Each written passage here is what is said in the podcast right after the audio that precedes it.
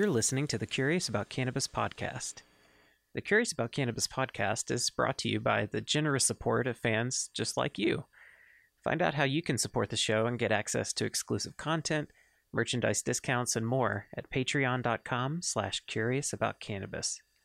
If you want to learn even more about cannabis, check out the Curious About Cannabis book at cacpodcast.com slash book or check out our Curious About Cannabis online courses and educational events at the Natural Learning Academy at learn.naturaledu.com. This episode has been cut for time. To listen to the full conversation, visit patreon.com slash curious about cannabis. Um, Jonathan Mintle. I go by Botanichemist on Instagram.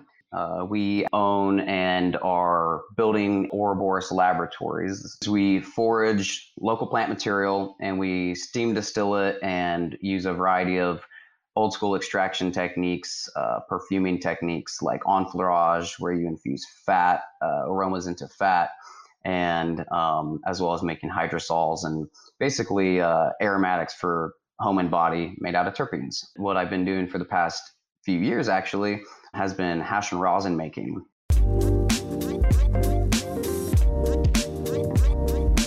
We must work untiringly so that our children are obliged, obliged to learn the truth. Because it is only through knowledge, knowledge, knowledge that we can safely protect them. You're listening to the Curious About Cannabis podcast.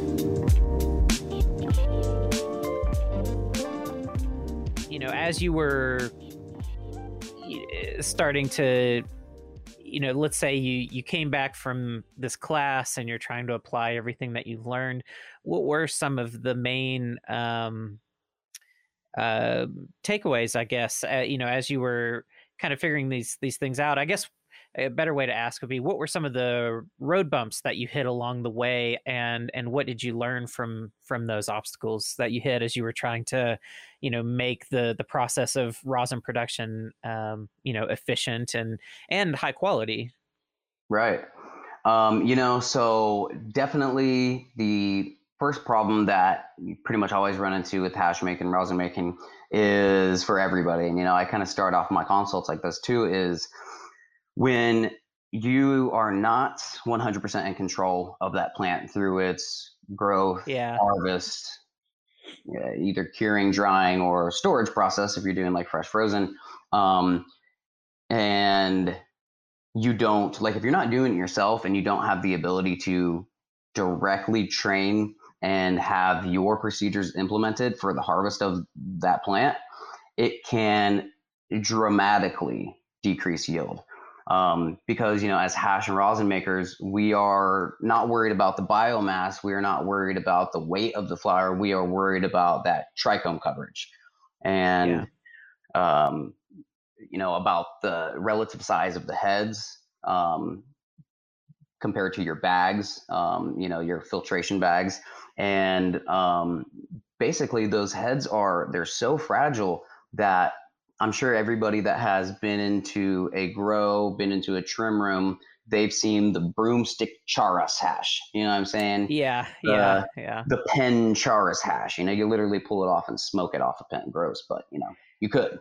oh yeah or Um, like if you're trimming if you're wearing gloves or any or even your hands i mean right. yeah, you, the what you can just collect just from yeah just from handling the plants and moving them around is is tremendous Right. And, you know, like working in a, uh, like a large facility where, you know, I've seen it at so many large facilities where their, you know, veg is, or their flower is, you know, halfway across the building, quarter mile away Mhm. from their extraction lab or their drying room. And, um, you know, when that happens, you can literally see the resin on the floor from where it's being Yeah. pushed in the carts. You know, usually it's like hung up on one of those type Yeah, of yeah. like clothing wraps with a bag on it so it doesn't get anything on it. But that doesn't stop everything from dropping. And, you know, you can literally see it on the floor. Like the ground has to be cleaned up with ethanol or ISO, you know? yeah yeah and you know so that was that is like the first thing i always tell people and notice about you really have to train your your growers your harvesters that they're not just growing if it if it's if it's, if it's being used for you know ethanol, BHO, hash, distillate, all that stuff. Um, you know, you have less of a little bit less say, basically less uh, uh specificity. You know, um, mm-hmm. in that when you are growing for hash and rosin, when you have people growing plants for hash and rosin for you, they need to be focused on resin production and right. not that's, that's weight. the crop. Right, that's yeah. the crop. It's not the weight per light. You know, it's not how many eighths you can get out of it. It's quite literally, it's all about the resin. And um, if you are not growing for the resin and you are not gently treating those trichome heads, um, you know, being ginger with them, you're leaving them behind. You're literally leaving money on the table. And so, the, you know, the first thing I say is train your train your growers, train your trimmers. Um, go in there and do it yourself and show them how you want yeah. it done. And you know, basically, because a lot a lot of the people in those positions are really just trying to like shuck and bucket. You know, they're really just trying to yep, yep. get it off, get it in. Even like you know, a lot of the machine trimmers with the yep. the uh, where basically just pulls it off the stem. Um, again, it's just like it's smashing those heads. And, you know, so you could either lose those heads or what I think would be a little bit worse, I mean, they're about the same, um, is when those heads get like physically damaged and they're still on the plant, like say it gets the bag gets vacuum sealed. You know, if you're gonna make hash, never vacuum seal it maybe pull the air out, but leave space between the walls, you know? Exactly. You can always stop it before it actually yeah. squeezes everything. Yeah, yeah. a seal, you know? Yeah.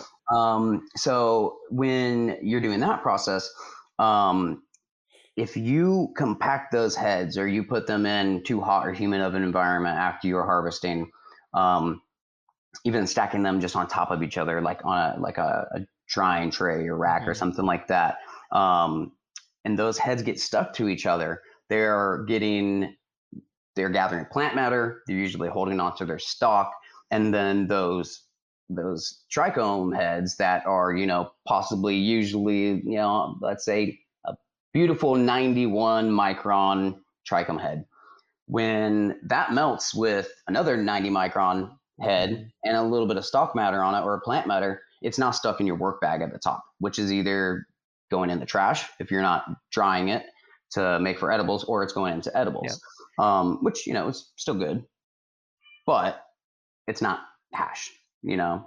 It, right and it's I, for people listening that are less familiar with the process that you're talking about i want to back up a little bit and kind of explain yeah. i mean i you know i've talked to um, like marcus richardson and a couple mm-hmm. other people that do a lot of like bubble hash stuff so maybe folks are familiar with it but can you describe um, for uh, lack of a better term, kind of the, the lay audience, um, this process that you're looking at, um, what kinds of microns of, of, filtration bags are you talking about, and just what is that basic process of of separating these trichomes and, and specifically the trichome heads um, away from the plant material? What does that look like? So right, um, so like you mentioned, uh, Marcus, uh, BC Bubble Man, lots of people yep. know him by that. You know, he does Hash Church on YouTube. I've been following Marcus for years, like over a decade now, and yeah. I mean, you know, I mean, he's been he's been putting out the info. You know, he's had the the bubble bags, he's had yep. um, you know like equipment for people to use and he's taught them how to use that equipment. It's it's phenomenal like it's the perfect strategy you know? It's basically an open source introduction to hash making and you know yep. old school cannabis concentrates.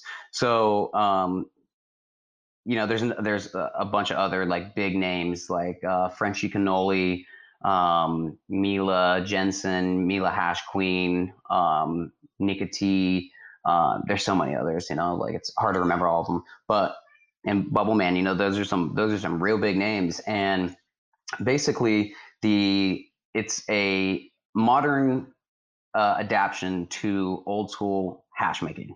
So what used to be done uh, in the Middle East is, you know, the Hindu Kush regions and um, where these plants are grown prolifically and naturally, you know, where they where they originate from. Um, the obviously exporting a illegal plant matter that is biomass in you know large volume for for its Right. uh, for its compound content.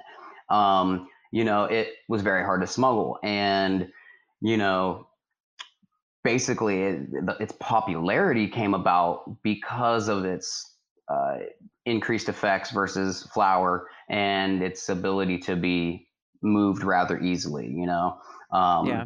and you see that with a lot of stuff. You see that with a lot of um, drug compounds. You know, a lot of people may say they want to argue that weed isn't a drug. It is. You know, caffeine is. You know, Right. I mean, Yeah. literally. yeah. Like, I have some plants out in my yard. pharmacology. Right. I have plants out my yard right now. I'm looking at. They're called Sida rhombifolia. They're um, I think it's called Indian jute or Indian hemp, and uh, it Mhm. actually has um, ephedrine in it. And Yeah. you know, you can literally pick it up, eat a little leaf. It's like a cup of coffee. That's a drug, you know. But um, and you know, no such thing as bad drugs or good drugs, like Hamilton Morris says, you know. Um, but basically, you know, as as it became concentrated, there was different techniques, and um, you know, a, a big way was to make it's called hand truss, where you can take the actual Bud. Mhm. and rub it between your hands, and then the sticky resin can be peeled off and collected and rolled into a ball. Um, obviously, there's gonna be skin cells in that too. Um, so you know, stuff, yeah. uh, not the not the most modern uh, method, um, but then there's also methods where the uh, plant matter would be brought into like a shed and like a little mini, you know, workspace, and then they would have silk blankets, silk sheets, Mhm. and watching like videos of people do this um, it's very impressive where basically you know multiple people will take the sheet and be bouncing it up and down holding the different sides of it with the plant matter on top and they'll basically they'll bounce it and they'll take a little scoop and they will literally be able to separate you know the trichomes are falling through the silk and they're literally like separating the the wheat from the chaff you know basically. And um, you know from that point that resin could be collected. That is dry sifting technically. Um, but when it comes to bubble hash um, and ice water extraction is another uh, term for it the idea is that on the cannabis plant all the active compounds are created in those trichome heads. And like that is you know obviously you know the chemical factory of the plant. And not to say that there's nothing in the rest of the plant but that's where the good stuff is. That's our concentration. That's what we want. And so as hash makers we are really trying to and you know like you said there's the, the full trichome with the stalk and the head. And what we really just want is that head. So when we are using um, ice water bubble hash. The reason it's called bubble hash is because when you mix it in the water it makes like a bubbly froth from like the protein and stuff in the actual plant. And when you are basically sorry the the way that you get those trichome heads and just isolate those trichome heads it's not technically extraction. It's considered Yeah. mechanical isolation um, mechanical separation. And the idea is that since you know people know that cannabis is uh, fat oil alcohol soluble you know? You can make it into butter you can infuse it into alcoholic beverages stuff like that.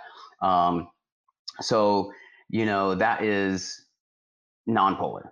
With water um, being a polar solvent and you know people are like oh it's not solventless because it has water water is a universal solvent like, but not in this case it's it's Not more in this case, yeah. no it's more of a lubricant it's more of a it's a it's a physical carrier it's a I was about to say, yeah, it, it's providing more mechanical action than than chemical. Correct, correct. And not to say that um, there is no interaction, you know. Um, Right. I've definitely seen like the more monoterpene, fruity, aromatic strains.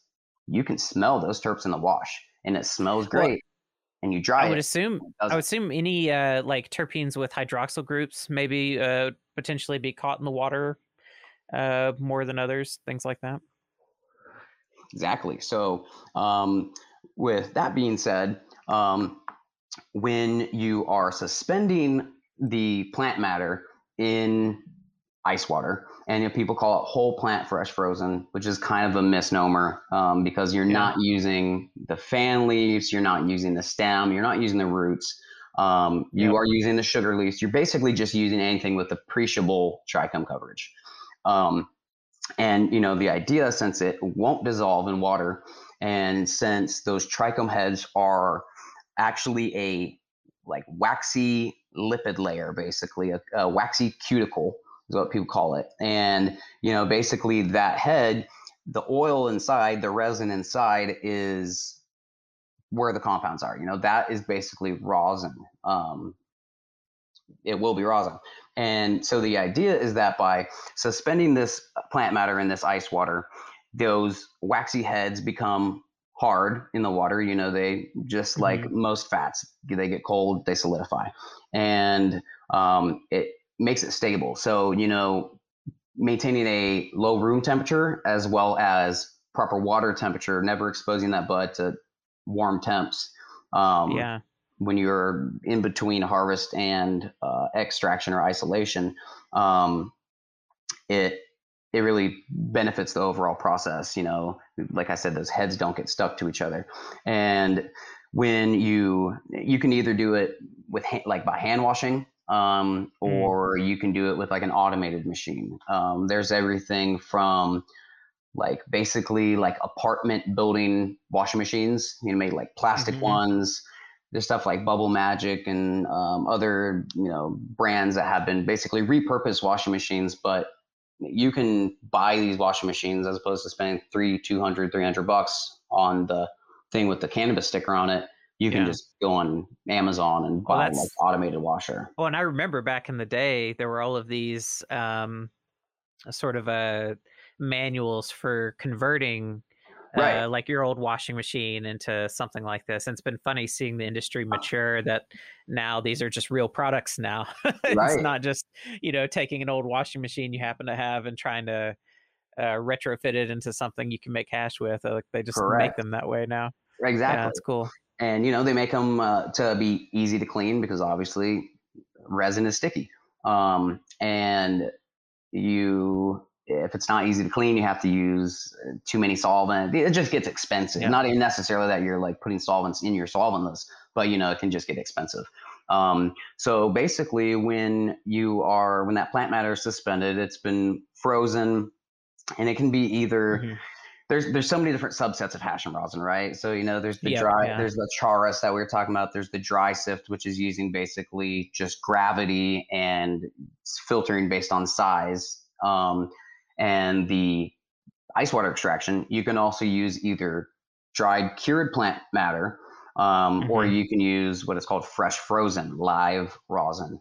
And again, that's kind of a misnomer because once you kill the plant, once you chop it down, it's dead. There's Right. somebody I follow, Rosin Bell on IG. She calls it dead rosin and just being goofy about it. But I mean, it kind of, you know, it's slightly more accurate, like just murdered rosin. Um, Right. And- yeah. Yeah. Moments after the moments the after death rosin and um, so you know basically um, you can either take that dried plant matter or that fresh frozen and there's a couple different camps you know there's some people that think that like dried ice water hash is poor quality um, Mhm. and there's some people that you know and only want to smoke live rosin and there's some people that I mean, myself included. I love live rosin, but there is definitely something detectable there that's not in the in the dry. You know, it's a little bit more vegetal. Um, you know, you can Mm, not necessarily like you know picking up on chlorophyll. and Like, Ooh, that's harsh. You know, xanthophyll, something like that. It's just like there are, are obviously water soluble compounds that since the plant hasn't been dried and that you know water hasn't Yeah. evaporated and you know the sugars haven't made their full conversion um, there's there still are some you know probably sugars and some other things in that live rosin now the yield is typically significantly higher with live rosin and you know Mm. that's because as the plant dries it compacts Yeah. you know and Yep. we are trying to get everything inside um, so the differences between those two is basically just the harvest you know dry harvest both have to be frozen before they're washed um, but then you can take either of those products like i said you freeze it um, 12 hours is usually sufficient um, but you know if it's sealed to the environment, um, you know, no oxygen or uh, humidity exposure, it can last, you know, a couple months in the in the deep freeze. You know, obviously the fresher the better. Yeah. Fresh frozen live rosin, if it's two months old, it's like kind of freshly frozen dead rosin, you know, but whatever. Right. Yeah, it gets into this weird, weird area. Yeah, yeah, fresh, not so fresh, sort of live, not really live rosin. Right. you know, there's usually people don't um like quantify that, you know, qualify that yeah. like on their packaging or anything. Um, but you know, if it's if it's a good product, it's a good product. So after you have your plant matter, your starting plant matter, it's at the the point that you wanted to harvest it based on you know the appearance of your trichomes, cloudy, you know, clear versus cloudy versus amber. Hash makers like to use a little bit of amber, mostly mm-hmm. cloudy. Mm-hmm. Um, but if you harvest when they're nearly translucent, um, you get like this phenomenally colored, like very light, basically like manila, um, uh, very, very, very light color. Um, but again, you know, like that is not the end all be all of rosin if it's a little bit dark, you know? Sure. Yeah. And, and, and that starts to kind of come down to personal taste, I would assume. Right. Right. Absolutely. And, you know, like, I mean, there's some people that loved age hashish and that stuff. It looks yeah. like like black tar heroin or something, you know, like it, yeah, yeah, like mud, you know, it can, it compared to rosin, it's not as aesthetic, but that's, I mean, I think it is because I've, I smoked like actual hash, like actual Charas yeah. hash way before I even, like before rosin was out, you know? Yeah. Um, before it's even a thing. And, you know, so it's a preference. It is about preference. And, you know, like if it's too translucent, it's actually immature and you know like the full cannabinoid conversion hasn't taken place and you know there's even something to be said about that the decarbing process of cannabis while it's on mm-hmm. the plant in storage and you yeah. know just like degradation like there's there's something to be yep. said about That's you know there's a terpene i don't know too much about it but like hashishene um, yeah, you know, it's like yeah. a terpene found in like aged hashish, and um, you know, so preference 100%. Um, but there's still best practices. You know, when you are getting it to the more cloudy, slightly less amber, you know, 20% or so maybe, um, you are getting that you know full strength you know for basically the plant's mm-hmm. full potential um, and uh, you know i just i i really prefer that as opposed to early harvest or too late to harvest. Mm-hmm. um, so I know there's balance in all everything. Um, but basically when you are taking this either live or dried matter um, and you suspend it in this ice water it like i said those trichomes become become very brittle and very easy to remove off the plant so again, it's not a solvent that's actually pulling them off. It, it requires right. a physical agitation. So you can either use, you know, people have used like trash cans, you know, HDPE, mm-hmm.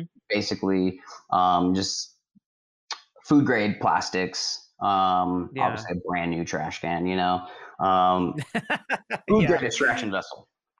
Um, and you know other people have uh, like uh, modified uh, Pure Pressure does like their large bruteless um, hand mixing mm. thing. Um, and then like i said Lowtemp i'm actually um, starting to work with Lowtemp a little bit more.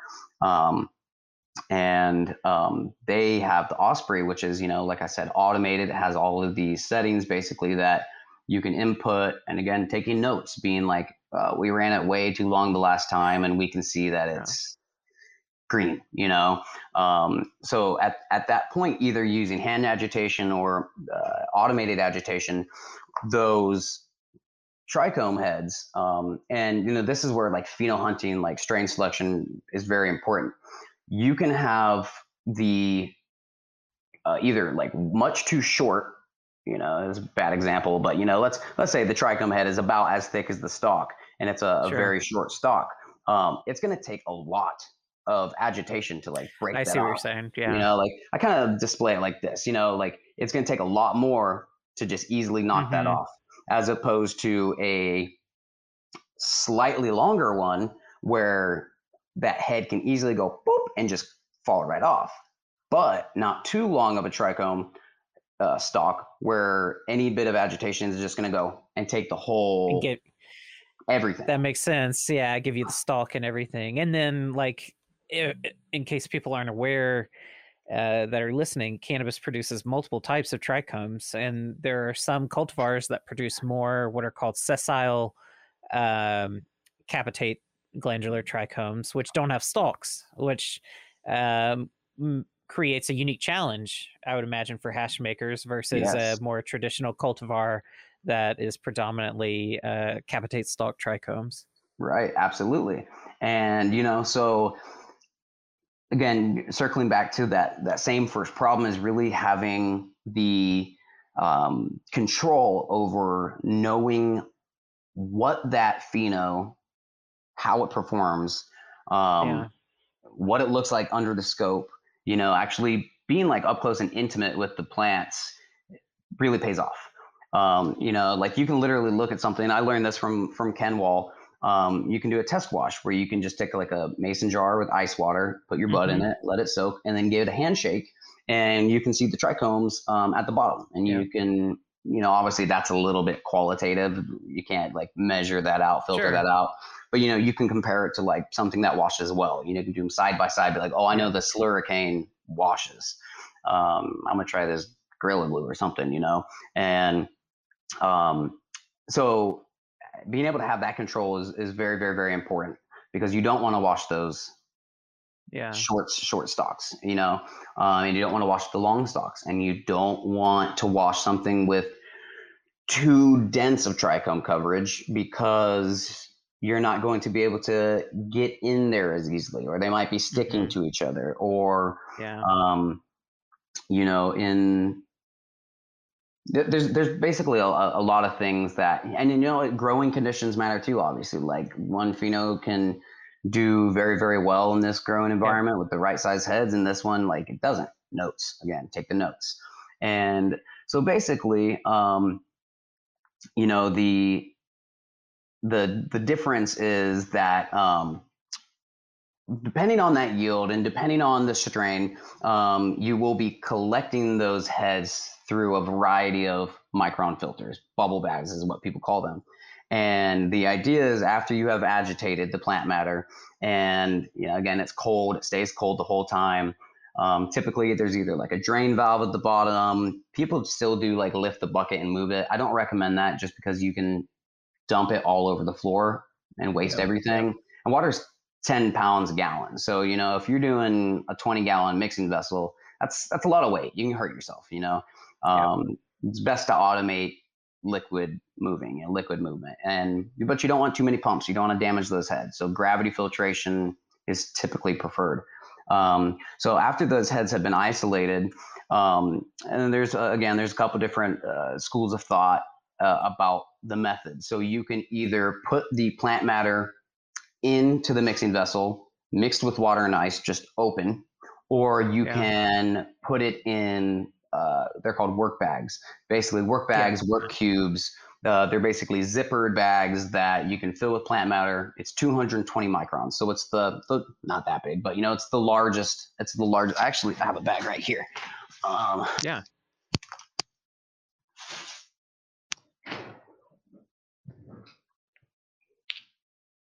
Might as well. Yeah. So this is a um, ice extract cube, and you know it's basically it's in, it's in a cube shape. It's got the zipper up top, and then you know the holes are pretty big. You can you can see through it pretty well.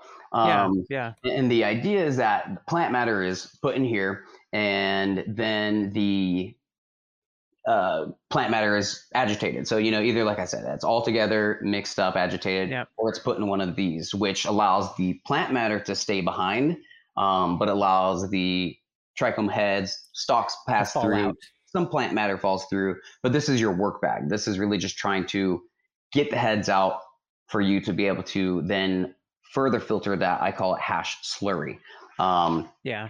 and um, so basically, at that point, um, either you know, depending on your volume um, and depending on your equipment, you know, like uh, Osprey has really nice big wide valves, and uh, you know, like a false bottom, and it's very open, you can get in and scoop stuff out, as opposed to you know being maybe that large of an opening and having to get in all the nooks and crannies. Um, And if you need So- to clean it or whatever. Right, right, exactly. And you know, I clean I clean all my equipment after every single use, um, Good. good. and every single time. And um, a basically, when you have that hash slurry, you can then run it through the secondary filtration process, which is then separating those trichome heads and plant matter based on micron size. So um, I don't have I don't have like my bucket set up or anything in here. This is this is actually my uh, going to be my new office. Uh, we just moved into this house, so I finally have an Yeah. office like a dedicated workspace. Uh, super excited. Um, it's a good feeling. it is, dude. It's so good. And uh, basically, what that hash slurry then needs to be further filtered. So at this point, after it has come out of that 220 micron bag, um, everything is going to be smaller than 220. So it's 219 Yeah, all yeah. the way down to you know 0.1 microns, whatever the smallest bit of matter that you have.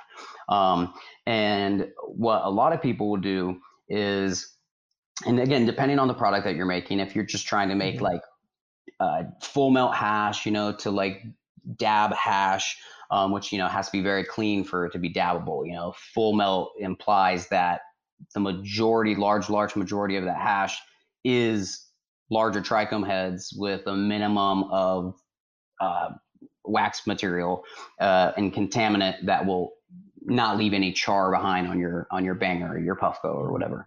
Um, and basically um, either if you were trying to make that full melt hash or you were trying to make rosin or even like vape pens you know solventless vape pens um, depending on your cultivar depending on what you're going for um, you can then take that 219 that 1 micron to 219 micron Mhm. and then run it through a another set of filters. So a lot of people will take the bubble bags, which again is basically it's very similar to this, um, Yeah. but it has an open top. Some are full mesh, some only have a mesh bottom. Um, some are obviously see, made Yeah. much better than others. I do like ice extract bags a lot. Um, I like I really like them because the actual entire like eight bag set, um, each the, bo- the bag at the bottom is the longest. So as you stack the bags in, Ah, a little bit shorter, a little bit shorter, so it's not Yeah. all of the filters sitting on. You know, they're like slightly separated. So They've just got some allows spacing. Yeah. yeah, they got some spacing that allows for quicker filtration.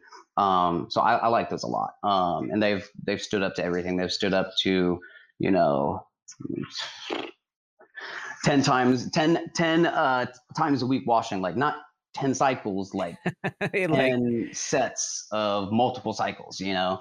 Um, and uh, pretty much chemical resistant. You don't want to be using like ethanol or it's, it's best to use iso um, on these bags if you like and just use it on the mesh if you want to get it out. Mm, um, and also never use hot water only cold water to clean only cold water to make hash if you use warm water to even try to like push heads through they're just going to melt they're going to stick to this bag and Mhm, yeah. you're, gonna- you're gonna have a bad just time clogged up. Yeah. just clogged yeah. up yeah and you know so basically you will then filter the that hash so most bags uh, most bag sets go from 25 is the lowest um, and then there's a couple different bag manufacturers that like change up the microns by very small amounts so 25 and then it's usually either 43 or 45 Mhm. um, two micron difference like i mean who knows there could be a really good application for that but you have to have the data you know Yeah, have to be able exactly. to- look at those plants and know the size of the trichome heads. And there's one guy,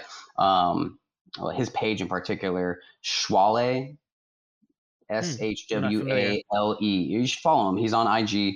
Um, he works with Farmhouse Studio Genetics, and Okay. um, they like he's an awesome macro photographer, and um, he's coined the term weak neck trichome um, because they've Ah. found some genetics that basically that connection point between the stalk Mhm. and the head seems to be uh, the theory is that the uh, terpenes uh, right at the base of the head are acting as a uh, partial solvent to the actual like Hmm. wax layer on the trichome which gives it a um, quite literally like a caved in Yeah. weak neck. Um, and uh, you know, so that's awesome for hash makers. What one that he's been working on sugarcoat. Um, that's that's pretty much they noticed it with some other strains like the lineage of that, but that's like their first like awesome washer. Um, but he takes awesome macro photos and he's actually um, like comparing like using like a micron grid and uh, other I, I methods was of going to ask about this. Yeah. Yeah, so you know, macro photography, up close, stacked images, stuff like that, and he's they're able to like they're getting the data on what these average head sizes are, um, which is super hard to do, you know. Um, Yeah. And um, like after it's extracted, it's very very hard to do. You know, stuff changes after that process. You know, damage. Absolutely. Yeah. You don't know I was going to say, based on everything that you've been saying, it makes total sense why so many hash makers get into macro photography. Yeah. uh, because you're thinking about so many different things ar- about these trichomes.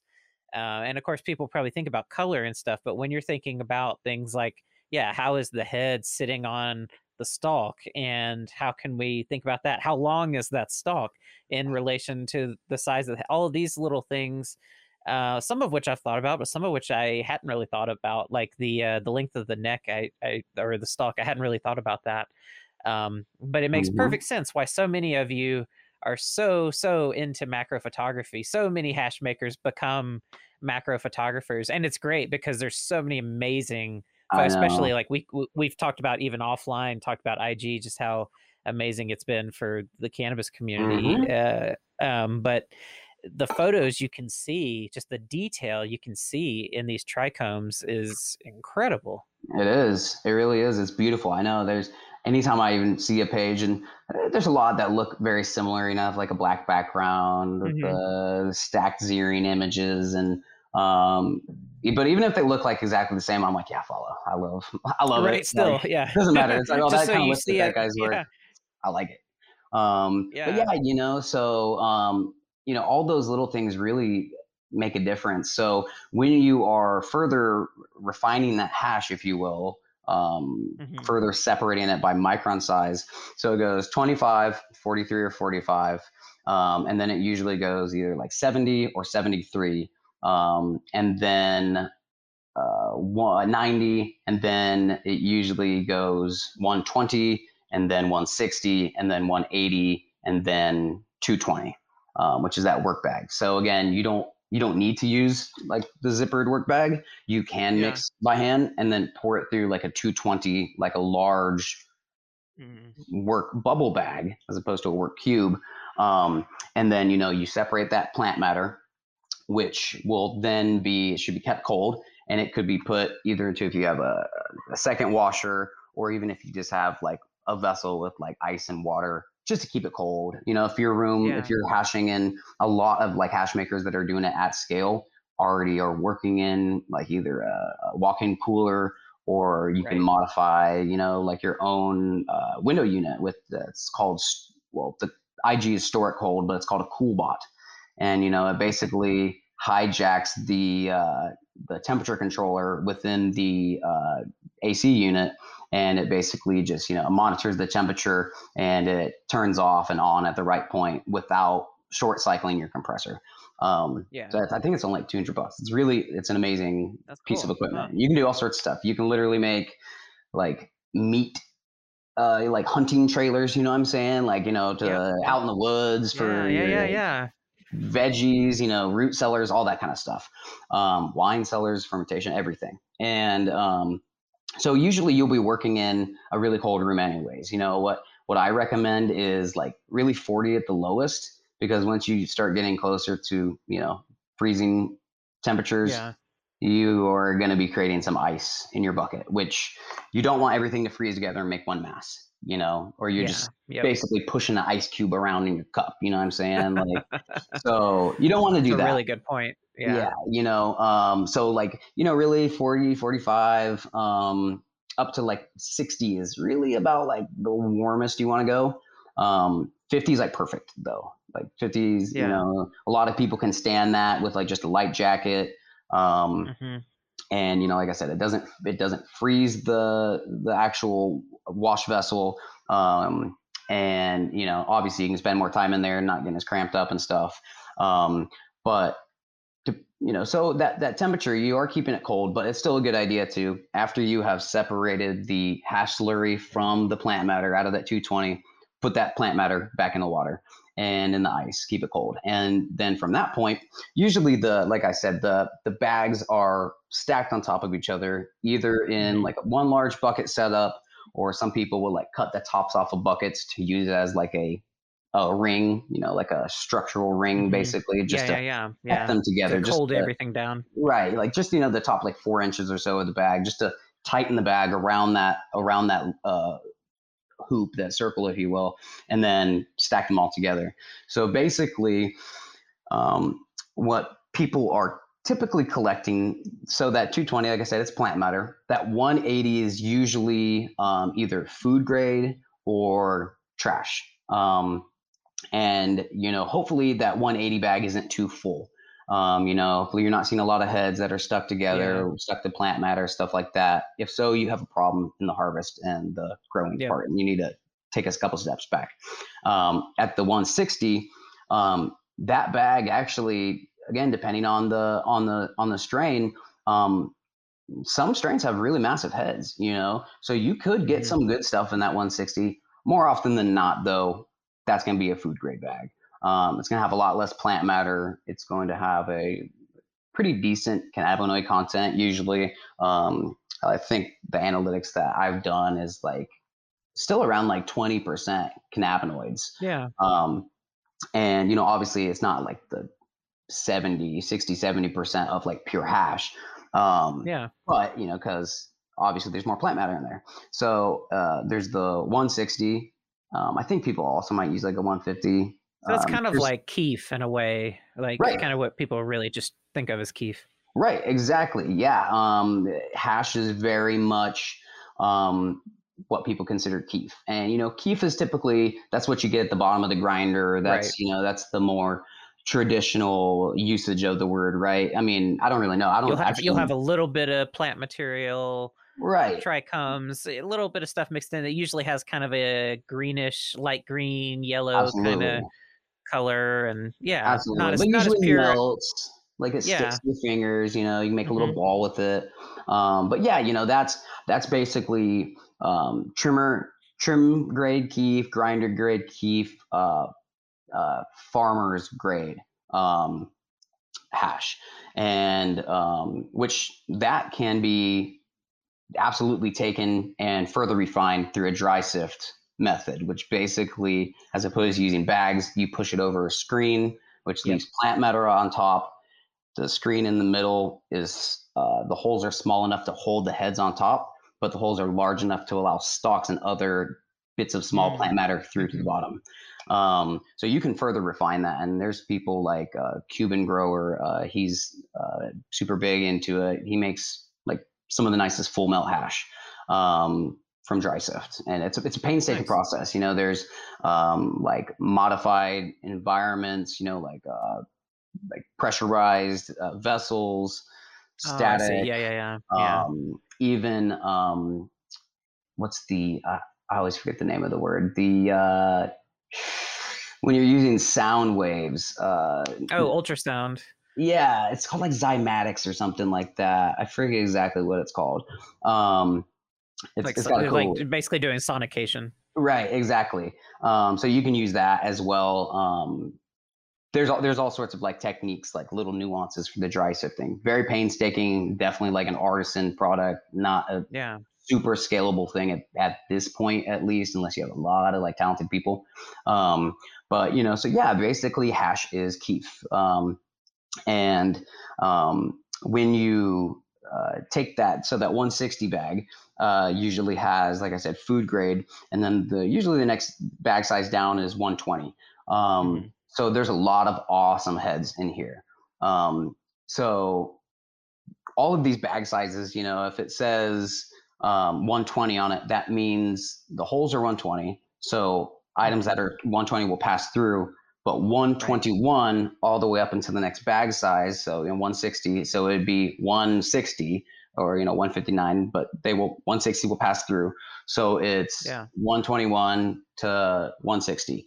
Um, and then the next bag size down is the 90U bag, um, which a lot of people call the full melt. A lot of people uh, call it like the head stash, you know. And um, you know, we had this. I joined in on your on your post on IG the other day talking about like Yeah. full spectrum, and um, you know, it's definitely like slightly misleading depending on how it's being used um, because you know like a full spectrum what what i take that to mean is you know fu- rosin hash it's already technically full spectrum when it comes to cannabinoid content you know Right. it, right. it is that can it is the trichome where the chemicals are made it is literally just like taking the factory and you know isolating and using it and that's why people like and me personally i like hash and rosin so much because it is a really accurate reflection of the Right. plant matter um, as opposed to you know and nothing against bho or like hydrocarbon extracts or anything there's awesome stuff that can be made Mhm. um, but with that solvent recovery process and heat and vacuum, um, Mhm. you are degrading and destroying and volatilizing some of those uh, desirable Yeah. compounds. Um, so, you know, like hash and rosin is very, very, very similar to what the effects from the plant would be. And um, when you are taking this, uh, like separating the hash based on micron size, um, I would really only consider, like, if it was labeled for it to be called full spec, um, for it to have basically all of the desirable range of trichome heads in there. Um, Mhm. Yeah. you know, all the way from if you have nice looking heads in the 25 bag, it can be all the way from 26 micron to, like I said, all the way to 160 micron.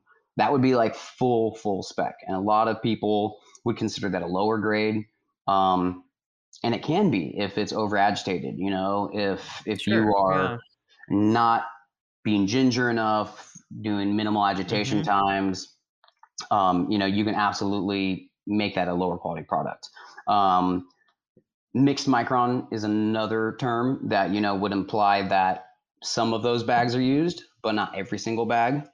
Um, because you know what does happen pretty often. It's usually just like in recreational markets, um, where that 90U bag, that 73 Mhm. uh, up to or 74 up to you know 120 micron um, is pulled aside for either like the head stash or it's sold at a premium Mhm. um, and yeah. nothing wrong with that nothing wrong with like smoking isolated trichome heads based on size but if you are marketing to consumers everybody wants the 70 and 90u you know if unless you're Right. dramatically decreasing your prices on that mixed micron which doesn't have the full melt heads in it like really you know given like a, a an accurate deal like a, a fair deal for that um it should be called mixed micron you know Yeah. um but if you have people that want it you know like you some people are able to pay the premium and get the the really really good stuff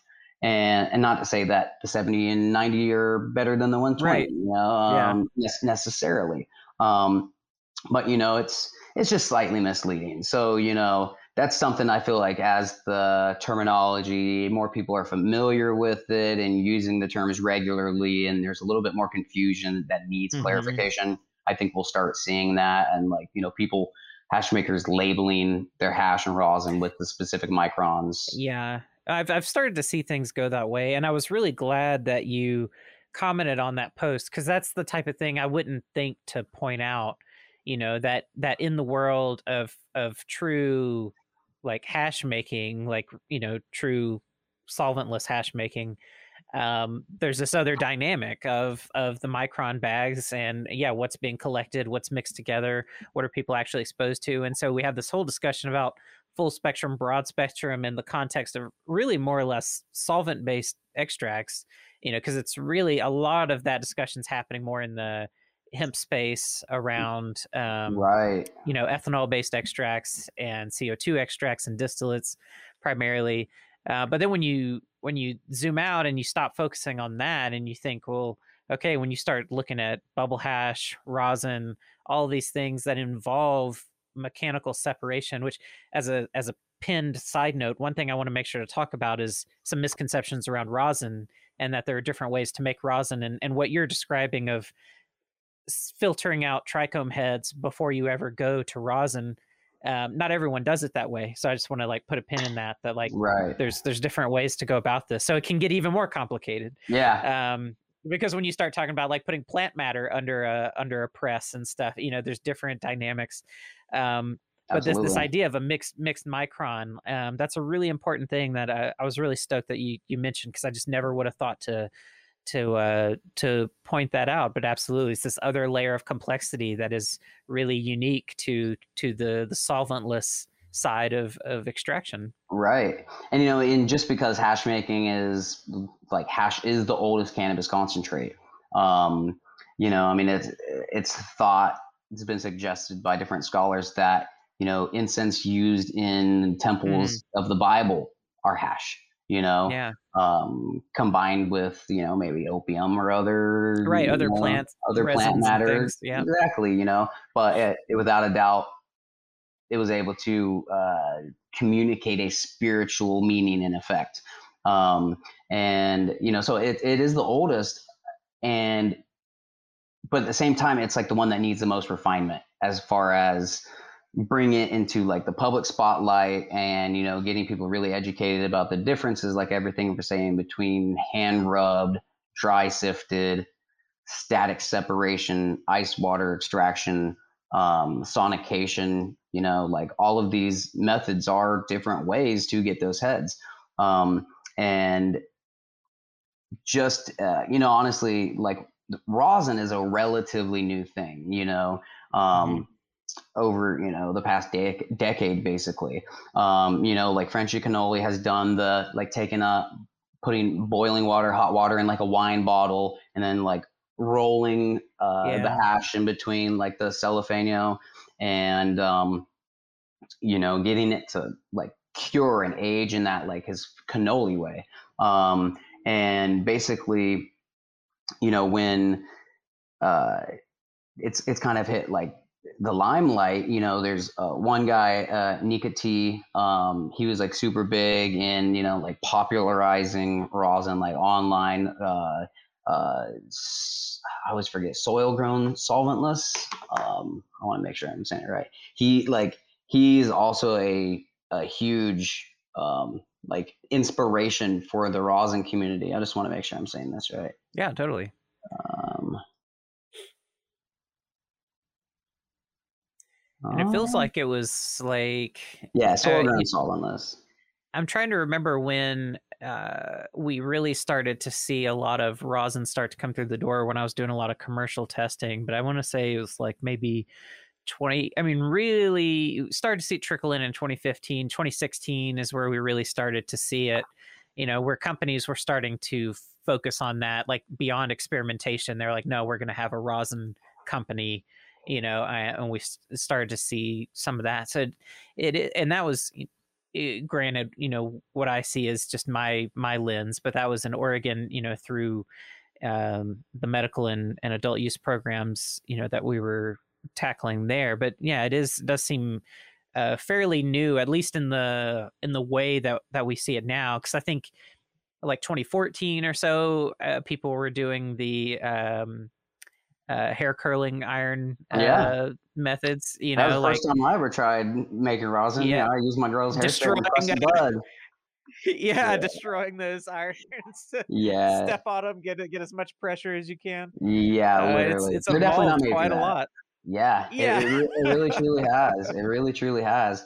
And you know, like uh, some of the uh, first rosin that was being pressed um, was like being pressed in like coffee filters you know mm, yeah. um, and i mean it works um, obviously they're made out of paper and they have low tensile mm-hmm. strength and you know they they can uh, have a blowout which is you know what you call it when you're pressing and the bag busts open um, but you know that was kind of like the one of the first ways of doing it. And you know, the idea was that obviously when you have hash like we like i said those those heads they're a waxy mm-hmm. membrane but it's filled with oil and you know if you can leave that head behind and just squeeze out the oil obviously you can't pop each one and like squeeze it yeah, out yeah um but the method was developed in that like if it's filtered and heat pressure is applied that oil can come out and um you know i'm obviously you know i feel like you know inventions people have like as humans i really kind of do feel like we are tapped into this like creative energy that it's like uh, like a network like you know we're kind of yeah. connected to this network and you know like inspiration comes from so many sources it's not just like one idea that you had that you developed everything right it's, you yeah. know some you know so many other things that came before it and guaranteed that one out of the seven plus billion people on this planet might have seen the same thing and have some of the same ideas. Um, like Bicycle Day, you know, um, the 1st mm-hmm. intentional LSD trip that Dr. Hofmann took. Um, last year for bicycle uh, bicycle day uh, bicycle day um my florida's coming out. Um right yeah. my my fiance if you keep talking that way my mississippi will come out. Uh hell yeah man we'll do it. We'll do it. South, right.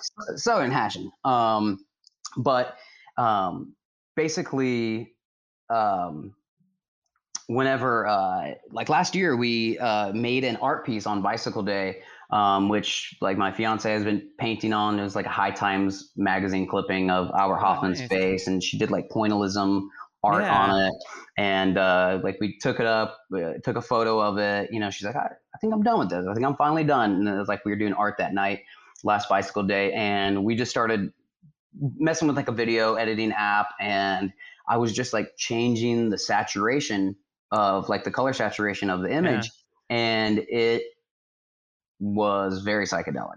Um, and we're like, oh my God, like we have to put this out for other people to see. It's awesome. Like we were seeing like animals and mountains and like just the way that like the color is fading from some parts of the photo and other parts mm-hmm. were like very very trippy for lack of a better word. And yeah, yeah. Last bicycle day, MAPS, um, you know, multidisciplinary association for psychedelic studies. Like you mentioned, you're going to be interviewing Rick Doblin, which is awesome. Um, they posted a piece of artwork that somebody did that's basically like the same thing, like a yeah. photo of Albert Hofmann's face, changing the color saturation. It's like it's so it's it's serendipitous, you know. It's like I, I yeah. highly doubt that anybody saw like our art piece, you know. Yeah. And we posted. Right. It's like not like someone ripped you off or something. No. They just, no. Yep. We just had the same inspiration, you know. So I'm sure that all that. Long story short, um, we really like have the ability to like tap into creativity that other people are also tapped into, you know? And it's not unusual for multiple people to have the same idea at the same time. Um, so, you know, I really think that a lot of people came together, like, you know, all the people I mentioned earlier, Frenchy, Mila, Nikka, Phil Salazar, Soilgrown Solventless. Mm-hmm. He was like one of the big guys that like really popularized, like, hey, this is rosin, this is how I kind of do it. Um, you know, all those people did so much in their own lives and timelines that people just put stuff together. And, you know, like I'm super fortunate to live in the age of the internet because, you know, you can literally just reach out to these people. And, you know, I never thought in a million years that like Bubble Man would be following me and Frenchy Cannoli and, you know, all these other like huge hash names. Um, you know, I've last week I won Frenchy Cannoli's hash porn. Like I was going to mention that if you didn't, yeah, yeah. congratulations on Thank that. Thank you. Yeah, it was my third win um, in a row, and they actually made the sculpture category this year because of like my previous two sculptures that I entered and and won. And you know, so they gave me the shout out. He's like, "Hey, you know, we actually made a new category because of your two previous entries." like that. That's really awesome. It's so humbling and flattering, and like I literally never thought in a million years like I'd have this level of interaction with like my idols and role models, and it's it's so awesome. You know, like the hash community is it's really tight knit. You know, like there's. Yeah. Of course, every every company, every industry is going to have a little bit of like proprietary requirements and issues and you know but a large portion of the community, like hash and rosin is very open source, you know? Um, Yeah. and that's what, you know, that's what I try to do, like with my web, with my Instagram page and like my consulting, you know, is obviously like, I'm not going to tell every single person what to do with their exact like 10 by nine and a half foot Right. room or something. But you know, the information that I'm putting on there is stuff that I feel like hasn't really been brought up before. Um, and it's just like kind of like a just a broad scientific scientific concept, you know. Um, and I mean, I love sharing, and like I said, you know, like all these people that I've been mentioning, they are super about putting their information online, making YouTube videos and blogs and all this stuff where you know it's Just sharing. just sharing. And you know obviously like if you can get a corner on the market and uh, nobody else can make the same rosin you're making yeah you might make some more money in your city. But you know as uh, rosin being not the underdog it's definitely not the underdog but basically being like the less known little brother of live resin for instance you know? Um, it's really important that we share this information and get the notoriety of rosin up you know? And um, you know so that's that's why i share as much as i do. Um, get the community like engaged and get people that aren't in the Yeah. community in the community. Um, you know so um, i forget where we started with with that Well, and I was going to say, like, it just to help people understand why rosin has come about, because throughout our discussion, you know, you've sort of been peppering in different things that are starting to tell this narrative of why you would even go into rosin production in the first place talking about trying to overcome the issue of that uh, waxy layer around the trichome head and trying to you know it's like getting really technical with mechanical extraction like how do we withdraw that each oil droplet that is hiding behind you know those waxy bits um it it's it's it's really fascinating and a unique kind of snapshot of where our industry is to see and I'm, i love that you started out at the beginning of the interview talking about uh, charas and and you know basic dry sift hash and basically just showing how these things have evolved and you know and then bubble hash came around and this idea of well let's separate trichome heads and try to refine you know that way and then this idea of like well how do we get past that waxy bit that is always going to be in the trichome heads well maybe we can basically pop them and Right. then and then collect the oils that that come out and and go from there and then you know how do we do that the most efficient and clean way? And so it's going to be fascinating to see where it all leads because it feels like solventless is like rosin is one of the last stretches of the solventless marathon um, and it's hard to imagine where it can go past re- you know really refining um, that bit of rosin because i'm like what else would you not want in Right. you know in the extract at that point uh, right so so it's it's really cool to see that that happening and you know uh, folks like yourself that are really you know have really dived into it and and um you know are, are kind of bringing that up i mean it's one reason i was excited to talk to you because i think i mentioned when we first connected that it, you know it kind of dawned on me i was like i don't think i've ever done an episode where i've talked just about rosin you know awesome. and and and BC Bubbleman you know we talked about bubble hash and we could have talked about rosin but just with the time we didn't really have the time to get into that after you know spending all the time talking about bubble hash and everything. And so it's kind of funny that it's taken me over 50 episodes to get to the point to talk, actually talk about rosin.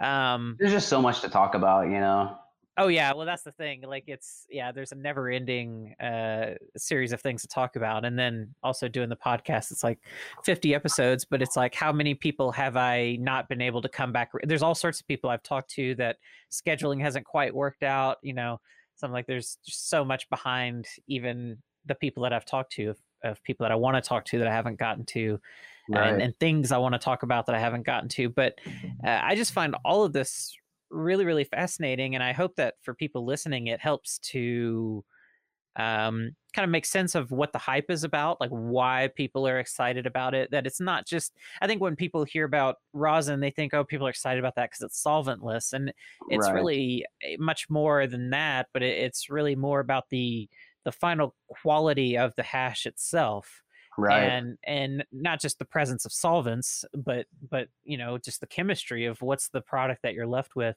right. um and uh, i don't know i find find all of that super fascinating i've my experience with extraction is fairly limited i've i've had experience of doing like co2 and ethanol extractions Right. at scale and uh, been around a lot of distillation and stuff but never really played around with um, rosin production before um, plenty of friends that have and, you know, and have been around it and seen it but haven't gotten my hands on it uh, much but after this conversation i'm kind of like uh, i'd like to do some small scale just to like think about some of these things that you've brought up um, Absolutely. you know, pay more attention to uh, the trichome morphology and think about you know what's that uh, uh, going to produce and I, I guess my next question for you kind of leads into um what are well there's actually several things popping in my mind i Mhm. mean one thing you kind of already talked about the difference between the live resin cured resin bit that was definitely something i wanted to bring up like why do some people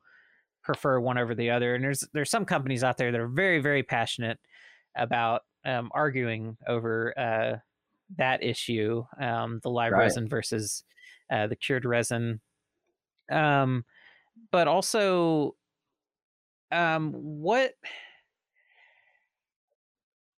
i'm trying to think of the way to to, to phrase where i want to go with this i guess i'll start with why do some people choose to um, harvest the trichomes and make rosin that way and why do some people still press flowers Right. So, um, and you know, I, I think the one thing that I, I'll just finish up the description of rosin and then and then answer that is basically, yeah. you know, once you've isolated those heads, um, and this kind of answers that question uh, quite a bit, is that hash is still wet once you have separated it, and you know, you're either separating it, like I said, based on bag size and keeping those microns separate for either dabbing or for adding making to a different product, or um, you don't even have to use all eight bags. You can just Yeah. pick your selection of what you want, maybe let's say 43 up to 120, and then collect everything that's 44 all the way up to, you know, 120.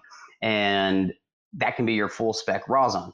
Um, yeah But once you have collected it, or depending on whether or not you are separating it based on micron or just collecting one single uh, mass of hash, um, homogenized into, you know, all, all the grades together, um, it still has to be dried.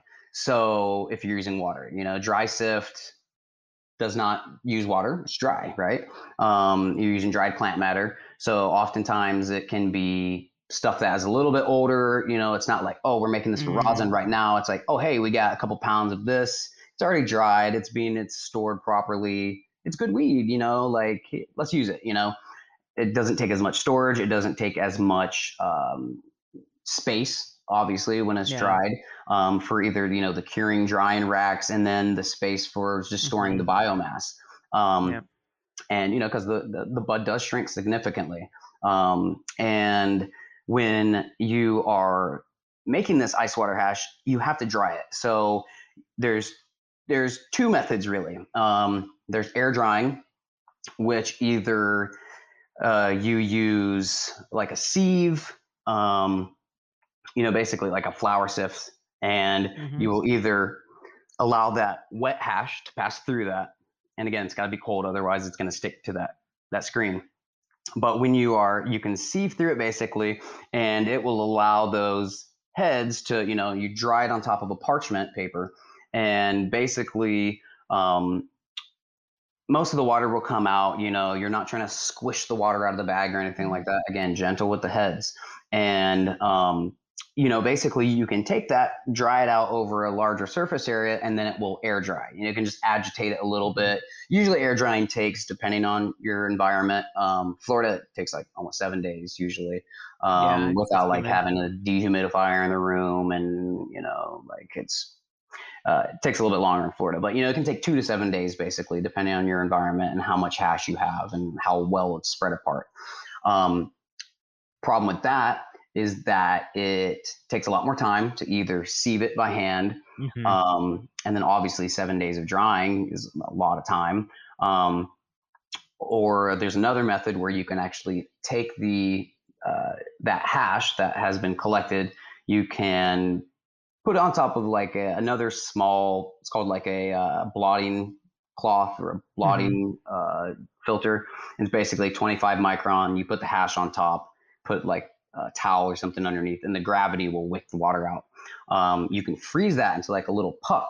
And I have a lot of these uh, like mm. descriptions of stuff that um, like different concepts of rosin on my IG. If anybody wants to check that out to you know read some more like in detail text that they want to refer back to, uh, again it's Botanichemist I, uh, on IG. Um, but basically, when um, you can you can either see that with like a microplane, you know, like uh, mm-hmm. a zester, you know what I'm saying. Um, the problem with this is that while it is good for like increasing the surface area and getting that hash spread out, um, those blades can absolutely damage those trichome heads. Which you know, if yeah. you pop it open, the resin is drying on the sheet, you are going to lose a little bit of that yep. uh, oil, you know, to evaporation, but still the wax is going to stay behind. Um, so, but that uses a minimal of equipment. You know, you literally just need yeah. some blotting paper, some towels, and then either like a microplane or a sieve. Um, but then you need space. So depending on how much you're doing, you know, if you're doing a large batch, some pe- people will dry it like in a cardboard pizza box, put a parchment down. People used mm-hmm. to put it directly on cardboard because they're like, oh, it's absorbing, you know, but cardboard has a lot of dust. So like I don't yeah, I really don't yeah. recommend cardboard or uh, towel like paper towels. They have so much lint in them. Like, you know, you're literally don't even use it in the lab. Get like a lint free low lint towel if you're gonna wipe your tables that your your work surfaces, your press, anything like that.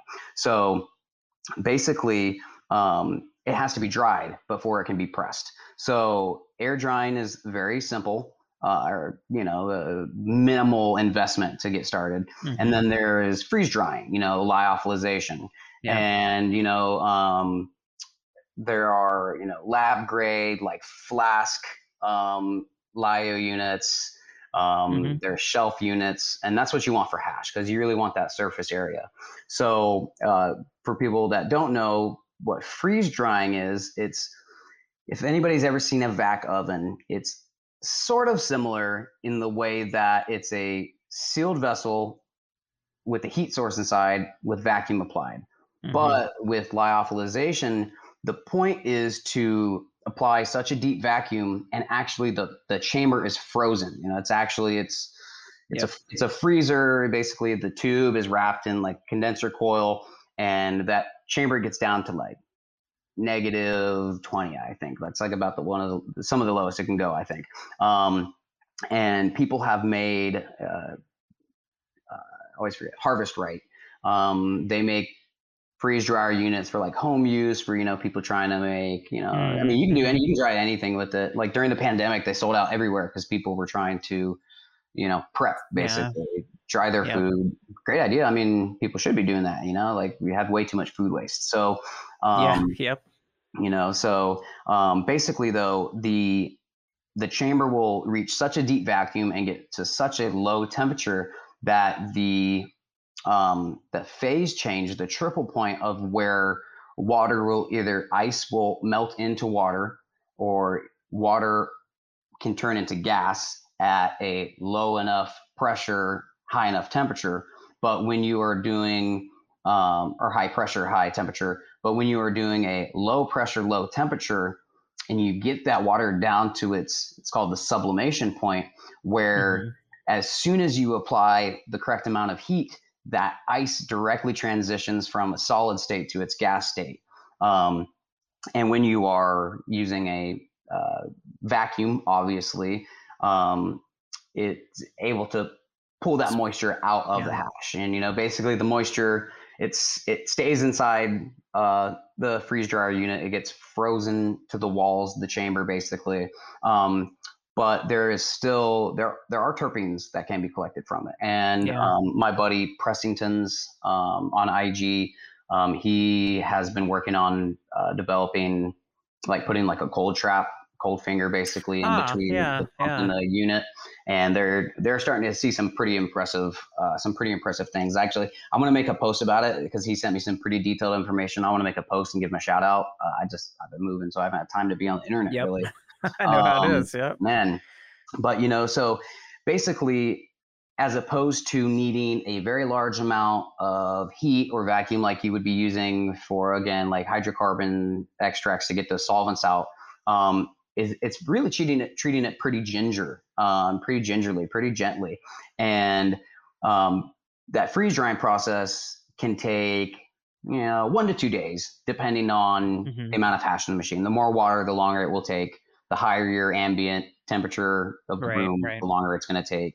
Um, and basically, um, they're and they're a little cost prohibitive. You know what I'm saying? So a few thousand dollars. I think they're like four to six, depending on the size. There's like small, medium, large, and Harvest Right. They've made the home. They've made the uh, scientific, which is uh, has like ramp up settings. Like you can literally change the length of time it takes to ramp up to your shelf temp, how long it holds Ah, it yeah, for. yeah. It has Mhm. a, a lot of settings, but I mean, you really have to understand sublimation and like the physics of that, you know. So it's definitely um, I, I don't recommend uh, the scientific to people, and again, that's a little more expensive. But they actually manufactured one called the um, the pharmaceutical, which it sounds like that would be the top grade, Mhm. but um, it's not. That was actually developed with hash in mind. Um, so it has like uh, you can adjust the times and the temps, and um, you can get a little bit more um, customization with that unit. And but you know, so it's a it's a little cost prohibitive, four to six thousand dollars. Again, if you're making hundred plus grams of rosin a day, though, it's paid Mhm. back within Yeah. the afternoon. Um, so you know, you need dedicated power setup. You need like a dedicated um, outlet. You know, I think it's like 45 amps. Um, and or maybe 25 35 something like that um, but you know like you, you do need a dedicated space for it um, and but the problem the not the problem the great thing with that compared to air drying is that um, it's not damaging those heads when you're sifting Right. or uh, sieving or microplaning it it is taking a sig- significant less amount of time to be able to press it into rosin um, Yeah. And, and it's consistent. and it's consistent. Exactly. And it's consistent. You can replicate the same exact dryness same exact level every single time with the proper notes you know? Um, so at that point it can it's dry. So that's this is where we make rosin. Um, once that hash is finally dry you never want to press wet hash. You never want to press like you can make flour rosin too where you know you squish the bud the oil comes Mhm. out that's definitely lower quality than hash rosin because all the water soluble compounds, Mhm. chlorophyll, all that stuff, you know. Um, and but you never ever want to press a live bud, only dried bud. You know, you don't want water in your press, basically. Like you don't want any water in your press, any Yeah. any more than like the very low percentage that would be in the in the cuticle or anything, you know. Um, and then basically, I actually have my I have my rosin press right here. Um, oh, cool. So basically, Oh, nice. Yeah. here, I'll get a little bit closer. Um, the concept is that, let me grab my bags too. You can use, um, they're called rosin bags, which again, they're nylon micron filters, uh, which are the same material as um, washing bags. And um, the idea is that they are shaped the same size as the plate, roughly. And um, they have a seam on one side, on the bottom, and on one side, and an open end on this side. So this is uh, Lowtemp plates. Um, these guys sent this to me uh, basically after I went and took their class uh, with Ken Wall out in Oklahoma, and Nice. uh, we're we're talking about working more and more together, and I, I'll, I'll be able to talk about that publicly very soon. Um, but basically, the idea is that once you have that dried hash, however you'd like to do it, um, you would put a filter in it. Um, people use Nice. It yeah. really doesn't matter. This is actually 3D printed. They're 3D printing these at Lowtemp. That's cool. Uh, right? Isn't that cool? So basically, the idea is that you would fill this bag all the way with hash, and you see this one is you can't see through it. It's this is a 15 micron. yeah. So typically, I like using either 25 or 37 micron for pressing, just because it gets a slightly higher yield. And if you're doing, if you're already pressing really high quality hash, um, you're not really you don't need the smaller micron to leave behind plant matter stocks like that. You know, Right, so right. if you if you're being gentle with it and you're getting uh, a good quality hash with it, um, you really only need like a 37. But again, this can be used for even even further things of like you said, leaving behind more of that wax. Um, and you know plant matter stuff like that and using it for like making uh, mechanically isolated thca stuff like that you know Yeah. um, so the idea is that when this is filled with hash and these uh, you want the corners to be all the way full you know and you, cold room and shake it down like that to get everything nice and flat nice and even because if you have one high spot Yeah. pour it out, you know? Um, so the idea is you'd fill it, and most people, I like to, I usually, like I said, I use the the larger 37. You'll fill it, you give it a slight fold, and then you will take a second bag, and you know you can do like a 37 on the inside and a 25 on the outside, or a 15 on the outside, or uh, you know, lots of experimentation that can be done. And Yeah. basically, you would fold that, put the folded end into the bag while keeping the seams opposite of each other. So it Gotcha, yeah, basically yeah. adds some structural integrity to it. Um, at that point, um, I should have right here. And Lowtemp just started making their own bags as well. Rosin Evolution, uh, I love that guy. He's super cool to me. Um, there's, I mean, so the hash community is super tight, you know, like very, very Yeah. tight knit. And so, but Lowtemp just started making some as well. Um, they work together pretty extensively, you know, so, and everybody needs all this stuff. So, you know, it's not, there's so little manufacturers about of this equipment and stuff. It's like, there's not really much competition, you know, right. Yeah. we're all in it together. Like the, That's nice that it's still in that collaborative um, stage. Absolutely. You know, so basically this is like 25 micron bag and these are 220U micron bags. So same size Okay. as this. So Yeah. Ken Wall, the, um, the guy I actually like learned my live rosin technique from, um, he does like 100 gram hash presses. He'll put it in like a 25 or a 37 or something. And then he will put one of these welded, uh, 220 micron bags basically you know they're not they're not sewed together. They're basically like Mhm. heat crimped you know? Um, and this adds so much structural integrity to that bag that he can really like overfill those overfill his bags Wow. And then just- it doesn't bust and it just dumps like it literally pours. It's it's Wow. beautiful. It's beautiful. So basically once you have it in your desired bags you would use a piece of parchment paper. These are pre-cut parchment. Um, and the idea is that you're using parchment because you know you don't want to put your hash right inside your press or you're going to get oil all over your equipment. Um, so basically you would take a piece of parchment and so these are like usually this is pre-cut for um, Lowtemp you can you know you can literally buy it on a roll. Um, uh, non-bleached is you know kind of ideal. Um, and it just really depends what you can get. And there's like i said there's a lot of people making stuff. Um, like Lowtemp made this got this manufactured for them. Um, there's another black label paper. Um, they make like really high quality thick paper for rosin and you know bacon all sorts of stuff. Um, Yeah. the thicker it is it, it can be reused as well um, but only for the same strain and only if you're not using Right. too high a pressure and you don't see like damage to the paper so depending on the bag so what i like to do always is you can do either directional flow or just like regular pressing and the idea is i like to pretty much always regardless of if i'm doing directional or not i fold these edges inwards um, one so it fits in between the plates and two um, if oil comes out this way it Yeah. will have a much harder time down. getting out yeah Yeah. so, you know, basically the idea is you can do directional flow, which I kind of have this at the right size. Well, pretend this had hash in it. And, Mhm. you know, we put it under there. We make sure everything stays folded. We make sure, you know, the bag isn't like cockeyed, you know, or uh, Yeah. folded up, messed up inside. And then the idea is that, and this this would be like almost directional flow. Not quite. I didn't like fold it super tight around it, But the idea is that by folding the bag right slightly larger than uh, folding the parchment slightly larger than the bag inside will allow most of that rosin to force itself front ways Yeah. as opposed to staying on the plate. Um, Right. It has nowhere else to go. It has nowhere else to go. Exactly.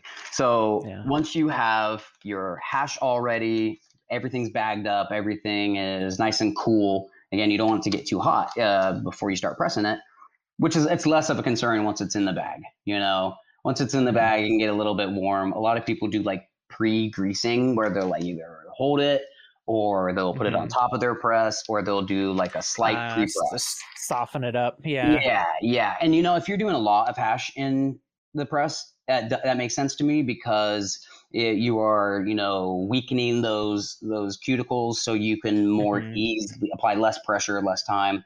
Um, Right. But for the most part, if if you're if you're really doing it like work like I said, working with good quality hash, you really don't need to do like pre-pressing, do a pre-warm up. Um, so the idea is basically that these are two heated plates. Um, like this is my custom logo, um, Lowtemp. Like they they print everything, or they they custom cut or laser engrave everything. Nice. And uh, nice. these are actually feet that they can mount on the side, and you can turn it uh, Oh, okay. horizontal, basically vertical drip. Um, I Oh, like doing it like okay. like this, just because you can set it down and then just start pumping, as opposed to like having to hold it while you're pumping. And I just prefer it like this. But you know, it's there are options. Um, and the idea is that these plates, aluminum plates, they have heating rods inside. There's a temperature controller, um, which can actually uh, change the temperature of nice. the, yeah. individual plates. Um, they actually put a magnet on it, so it's not. This part isn't magnetic, but um, basically, you know, it's this actually can also be used as a, a dabbing e-rig controller. So Oh, um, yeah, yeah, super cool. Nice. So it's a universal temperature controller. yeah, exactly. So you know, you will you will have your uh, temperature put in. Um, you can you can go as literally as low as like hundred degrees Fahrenheit. Um, Okay. the max you really ever ever ever ever want to do is like 200 but i don't I okay. wouldn't that was that was a question I was going to ask. yeah. Yeah. that's about the highest you want to go um and typically though you know a lot of people will do first press and second press and they'll do their first press lower temp less amount of time less amount of pressure and um you know they will collect that um, sell that as their first press, and then you can take the bag and then repress it. So the idea is that once these plates are heated up, um, like 160 to 180 is like getting you. It's it's one of the most uh, efficient ranges um, for hash pressing because it allows you to get most of the yield out without using too much heat and degrading those terps and you know, Yeah. or causing it to like butter up and nucleate on the plate. Um, so when you're using the the right temperature, so like the lower the temperature, typically typically like the chalkier it will come out. You know, like the I a see. higher amount Okay. of like cannabinoids and um, you are you're leaving behind a lot of you are leaving behind a decent amount of stuff um, but basically you are not like melting everything together so you can get like really low temps and again it, it is strain dependent so you know like there's some stuff where you know i've seen pressed at like 100 degrees fahrenheit and it's this like translucent yellow Mhm. light like clear rosin. Um, and then i've also seen like lower temps where it's pressed and you get like almost like a, a buttery thca nucleation type Yeah. product. Um, if you're using like right about 160 180 you're typically getting a more homogenized oil that's coming out. Um, it's usually looking like the same color um, same viscosity. And you know the idea is once you have this heated up you'll get these plates. I don't have my uh, pump hooked up right now. Um, this is like a little pressure uh, a little pressure system. It's a bottle jack. And these things can be bought with either you can buy just the plates and put it into your own pressure source. You can buy um, just the plates in the cage and yeah, basically you can buy just the plates and install in your own cage unit, like either a um, a um, sorry, I almost tried to kick me out of the room. Um, basically, uh, like a Harbor Freight bearing press or something like that. You can you can use oh, something gotcha. like that. Okay. Or uh, you can get a larger cage kit, which comes with like a bottle jack that you can use to jack up your car, stuff like that. So the idea is that once these plates are hot and you have this hash in between here, you apply the pressure to it slowly, very, very slowly, because again, you don't want to apply too much pressure, something blows out, especially if one side is higher than the other, you know, thicker than the other. So going, and that's another reason people do the pre presses. You know, if they don't have it fully nice and even, you can go very Mm, low and slow, yeah. and it'll kind of spread out. Even it all out. Yeah. Exactly, exactly. So, um, and you know, like you want it to be, you want the bag to be in between the edges of the plate. You don't want it to be sticking over the side, hanging out over the back. That's how you get a blowout as well. Um, and basically, like I said, um, 160 to 180, two minutes max. Really is what Mm, okay. what I would recommend for those temperatures. Um, the lower the temperature, the longer you can go. Um, But you know, again, the longer it's on the plate, exposed to heat, Yeah. it's going to be evaporating those terpenes, and it's going to be converting those cannabinoids. You know, even if it's to the slightest Yeah. degree, it's still happening. Um, and you know, so basically, you want to maximize yield while minimizing time on the hot plates. So minute minute 30 um, you know what i like to recommend to people is again taking notes experiment you know Yeah, start at a lower range and calculating your yields. And these bags when you're filling these bags um, a lot of people might be tempted to just like have a big bowl of hash in front of them fill them up set it it looks full fill it up set it over but then you know they're just they're weighing the rosin at the end but they're not like tearing the bag seeing And how much don't really know what that. the yield is. Right. Yeah. You you know, and a lot of people do, but a lot of people don't. Um, so you know, Yeah. just one really huge tip that I recommend is like always fill these bags with the same amount of hash. You know, if Yeah. you have let's say 45 grams of hash, and I like to use a little bit of less hash too. Like I don't I don't fill these up to 100 grams and go for like those huge presses. Mhm. Um, I like doing smaller amounts for low amounts of time. So, you know, I would fill this with something like 15 grams roughly of hash. And let's say I had 45 grams, right? And I I would do three bags of 15. Let's say I only had, or let's say I had uh like I don't know, 80 or something, you know, you could either do four bags of 20 or Mm, you could do, yeah. you know, like you, you want to keep them the same amount. You don't want to be like, oh, 15, 15, 15, 20, because Yeah. minimizing that variable, um, you know, you, you, you might even think that like, oh, putting more hash in it is going to get me a bigger yield. But if more hash is in there and it takes longer for it to come out of the plates, it might be Yeah. volatilizing it and you know decreasing your quality of your overall yield.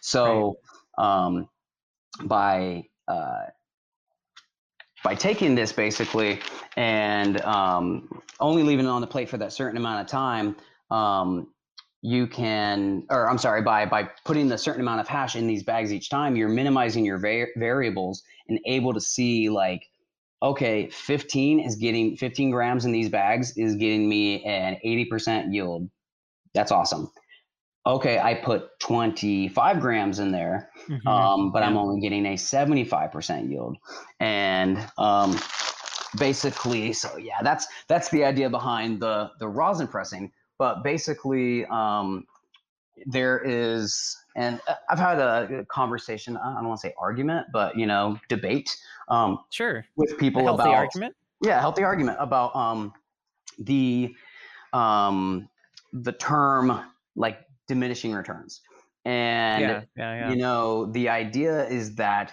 just because you are getting you know let's say you do seven washes instead of five washes or five washes instead of three washes and instead of running a cycle at you know basically a lot of people like to do like the first first wash either by hand or machine like three minutes Mhm. five minutes or so small amount of agitation they take that that's called like first pull, first wash. Um, Yeah. and you know that typically does have more trichome heads than contaminants just because it was so easy to break them off so little time going into Right. it that stuff is really nice usually so after each wash and you know you could you can make washes longer and do less of them or you can do shorter ones and separate it especially if you're separating your your hash by micron grade Yeah. um, and basically, though, that diminishing return um, is 100% a thing because just because you think that you know you took 20 minutes on each wash, you wash for an hour, or something, three three cycles, your yield, let's say, is a hundred grams compared to let's say 75 grams of washing it for like two hours, you know. And each wash, Yeah. each additional wash gets a little bit less and less hash. And you basically, there's no like one size fits all, like do five washes for five minutes each. Sure. Um, yeah. It's very much a visual process. It's very much being able to be like, okay, this is um, obviously a lot of stalk and plant matter in this. I'm gonna stop, you know. Yeah. Um, yeah. and so the idea is that by um, overwashing it, you can actually get way too much plant matter and contaminants, stalk. I mean, you can smoke it, so it's not like dirt contaminant, but it's non-desirable. right.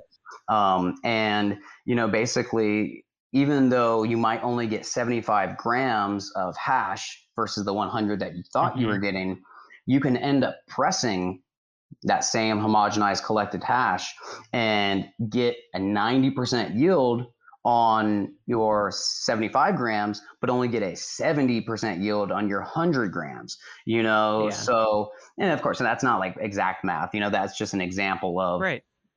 you can decrease your yield of hash while increasing your rosin yield. And you can, the inverse Yeah, is true. You can increase your hash yield, but decrease your rosin yield.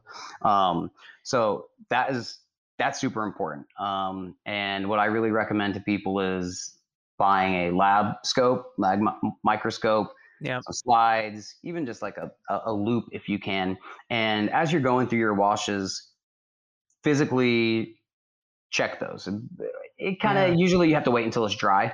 Um, but you can still see, like I said, like you can get to the where you think your final wash is, look at it very closely and be like, whoa, this is still like 70% heads. I'm gonna keep going. Yeah. You know, Keep going. Yeah. You know, so um it, and you could uh, define all of that like in a in a scaled you know really professional environment those are all quality standards that you can totally define Yes. and train people on um to to keep things efficient and so that you're not you know playing you know guessing games because you know like you were saying it's not some of this stuff can't just be dialed in that we're going to we're going to do things at the same number of washes and the same type of pressing parameters and everything um, it really it really does vary um, eh, not just cultivar to cultivar but even plant to plant Yeah, depending yeah. on you know the grow environment 100%. and stuff and so you know being trained not just to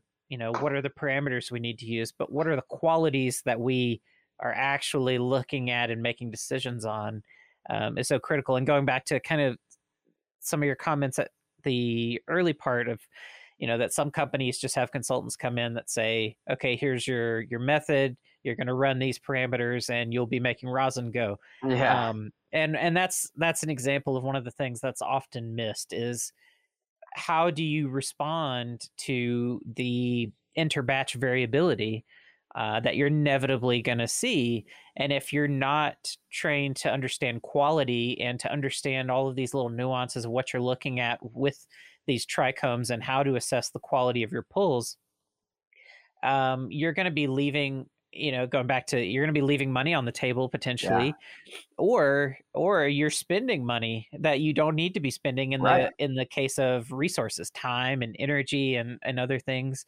um so uh, that's it's i'm glad that you've you've brought all this up because it's important things that i think often get uh especially folks that are kind of thinking about adopting rosin as a product you know into their kind of assortment of of listings um, these kinds of things may not be appreciated so much um, at least not not uh, initially until they run into these issues themselves and recognize right. why you can't and one size fits all just doesn't work right exactly.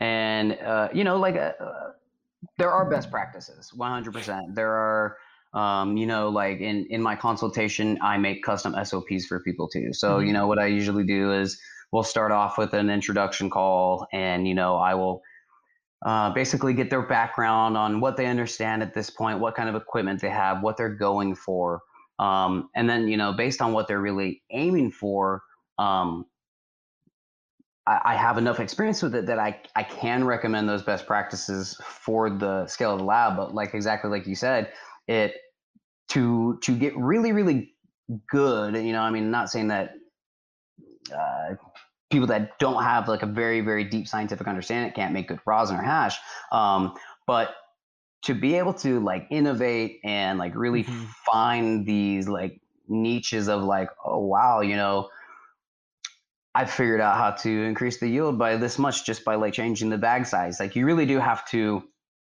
like have that deep understanding at least like um yeah. being trained what to look for you know like yeah. being trained in quality being working in a lab and you know i mentioned it earlier um, beer brewing was like my professional my first science job like you said earlier. Yeah. Um, and you know that i would hire a beer brewer or a cellarman in a heartbeat like i'm not hiring right now but um, like you know for anybody out there that is looking to hire people or if you are a beer brewer like you, that skill set, the the skill set that beer brewers already have with the understand the difference between cleanliness and sanitation and understanding yeah. how to move uh, large volumes of liquid cleanly, safely, um, yeah. and efficiently. Like, I mean, I literally, I would hire, I'd hire a beer brewer or like somebody that works like in a production kitchen, like in a heartbeat. Um, they just already have they already have the mindset. They already have the quality. Don't touch the floor. You know, like uh, don't touch anything unless you have new clean gloves on. And then if you touch something dirty, change your gloves. Um, yes, yes. That's one of the hardest things is to get people to actually change their gloves. dude, it's crazy, man. Like I've seen people like eh, pick something up off the ground. They had gloves on. They use a paper towel, pick something off the ground, wipe it off the ground. I'm like, you got to change your gloves now. And they're like, but I just use a paper towel. Doesn't matter. Right. It's gonna. Yeah. It gets through it. Yeah, talk about talk about filters, paper yeah. towels. Uh, yeah, pretty pretty big gaps. Yeah, it's not like it's an N95 paper towel or something, you know, like, um, you know. So yeah, you know, there's definitely like there's best practices and stuff that like mistakes that you can easily make that if you already know how to not make them, you're already like leaps and bounds ahead of. This episode has been cut for time. To listen to the full conversation, visit patreon.com slash curious about cannabis. If you want to learn more about cannabis, check out the Curious About Cannabis book on Amazon.com and other major online book retailers.